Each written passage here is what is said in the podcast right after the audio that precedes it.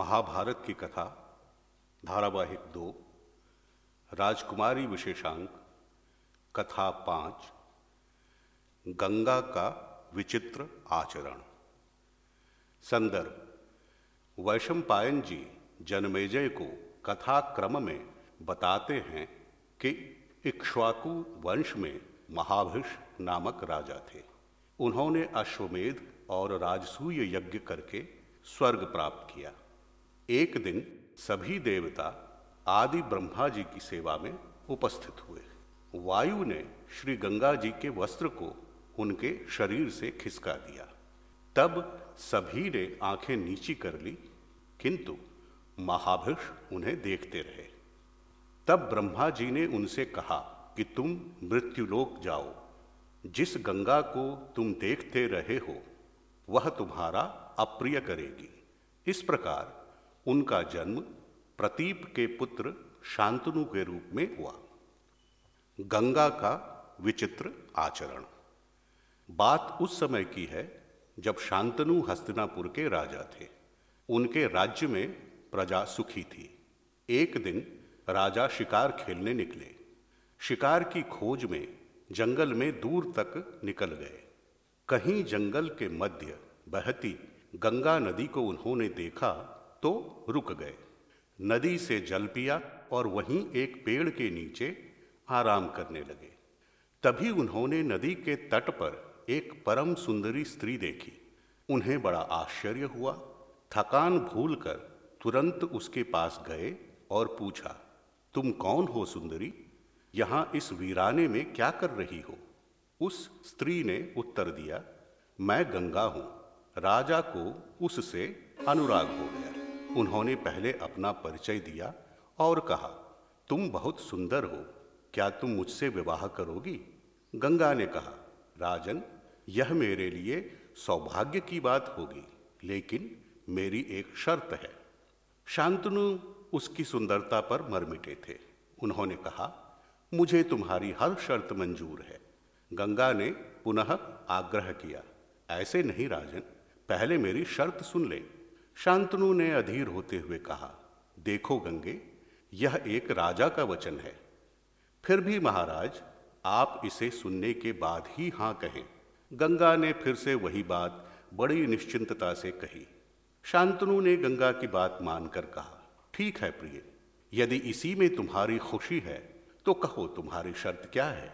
तो सुनिए राजन, मैं चाहे जो करूँ, वह अच्छा हो या बुरा। आप मुझे कुछ मत कहिएगा, मुझे रोकिएगा नहीं।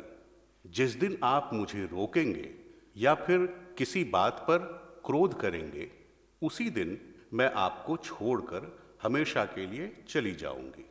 गंगा ने अपनी शर्त रखी। शांतनु को उस समय गंगा की हाँ से मतलब था। अतः उन्होंने बिना कुछ सोचे ही शर्त स्वीकार कर ली। तब गंगा ने उनसे विवाह करने की हामी भर दी। उसके बाद शांतनु गंगा को लेकर हस्तिनापुर चले आए। वहाँ धूमधाम से उनका विवाह हुआ। उसके बाद कई वर्षों तक गंगा और शांतनु सुख से रहे। इस बीच गंगा के सात पुत्र हुए, लेकिन कोई भी जीवित न रहा। पुत्र के पैदा होते ही गंगा उसे गंगा नदी में फेंक दिया करती थी। शांतनु को बहुत दुख होता था, लेकिन वे कुछ कह नहीं पाते थे। उन्हें भय था कि उनके मना करते ही गंगा उन्हें छोड़कर चली जाएगी।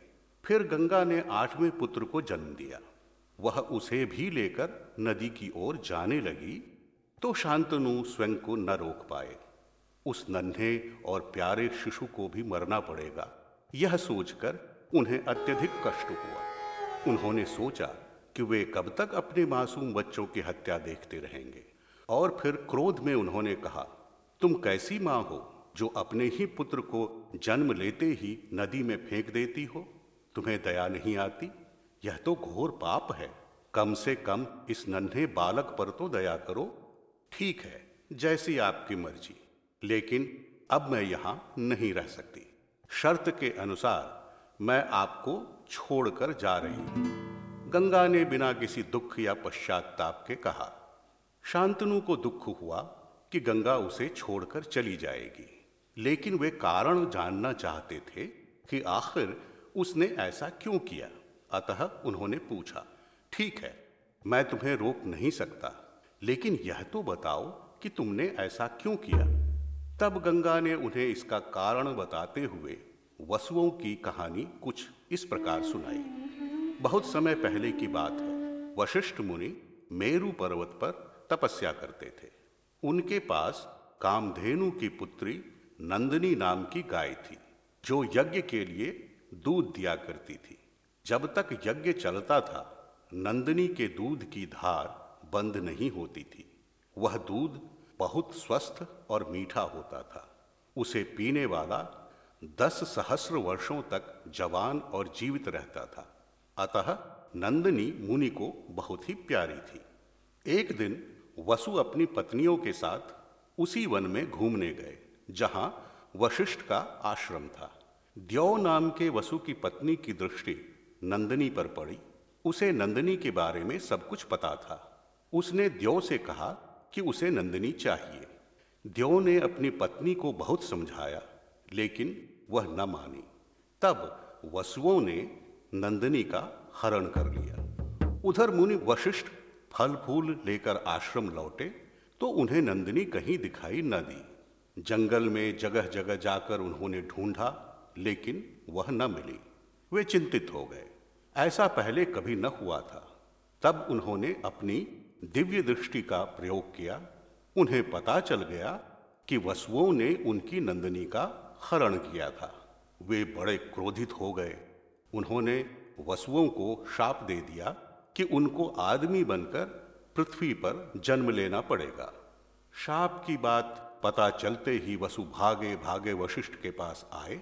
उन्होंने अपनी गलती के लिए क्षमा मांगी और शाप से मुक्ति की प्रार्थना की।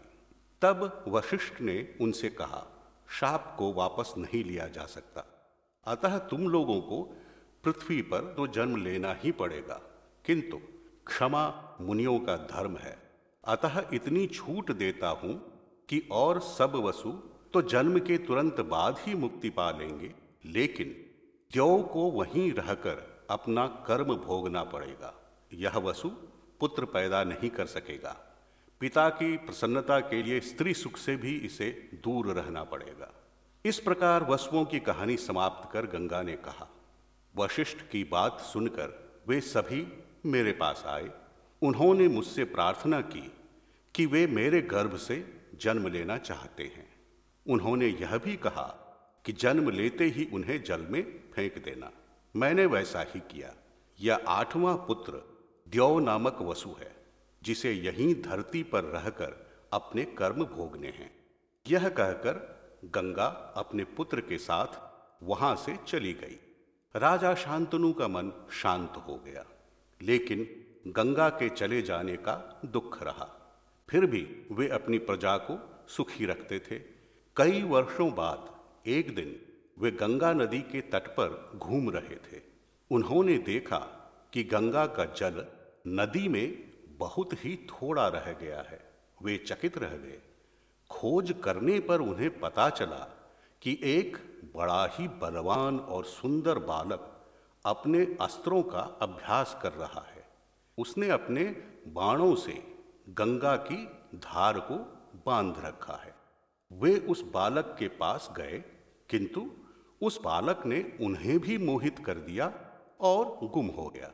मूर्छा समाप्त होने के बाद राजा गंगा के पास गए और उससे इस रहस्य को जानने की प्रार्थना की। गंगा ने उनकी प्रार्थना सुन ली, स्त्री के रूप में उस बालक के साथ राजा के पास आई। राजा ने पूछा, गंगे यह कुमार कौन है? यह आपका ही पुत्र है, देवव्रत। यह सभी विद्याओं में पारंगत है। आप इसे अपने साथ ले जाइए। यह कहकर वह गंगा में विलीन हो गई। राजा देवव्रत को लेकर हस्तिनापुर आ गए। उसे हस्तिनापुर का युवराज बनाया और सुखपूर्वक राज्य करने लगे। यही देवव्रत आगे चलकर भीष्म कहलाए।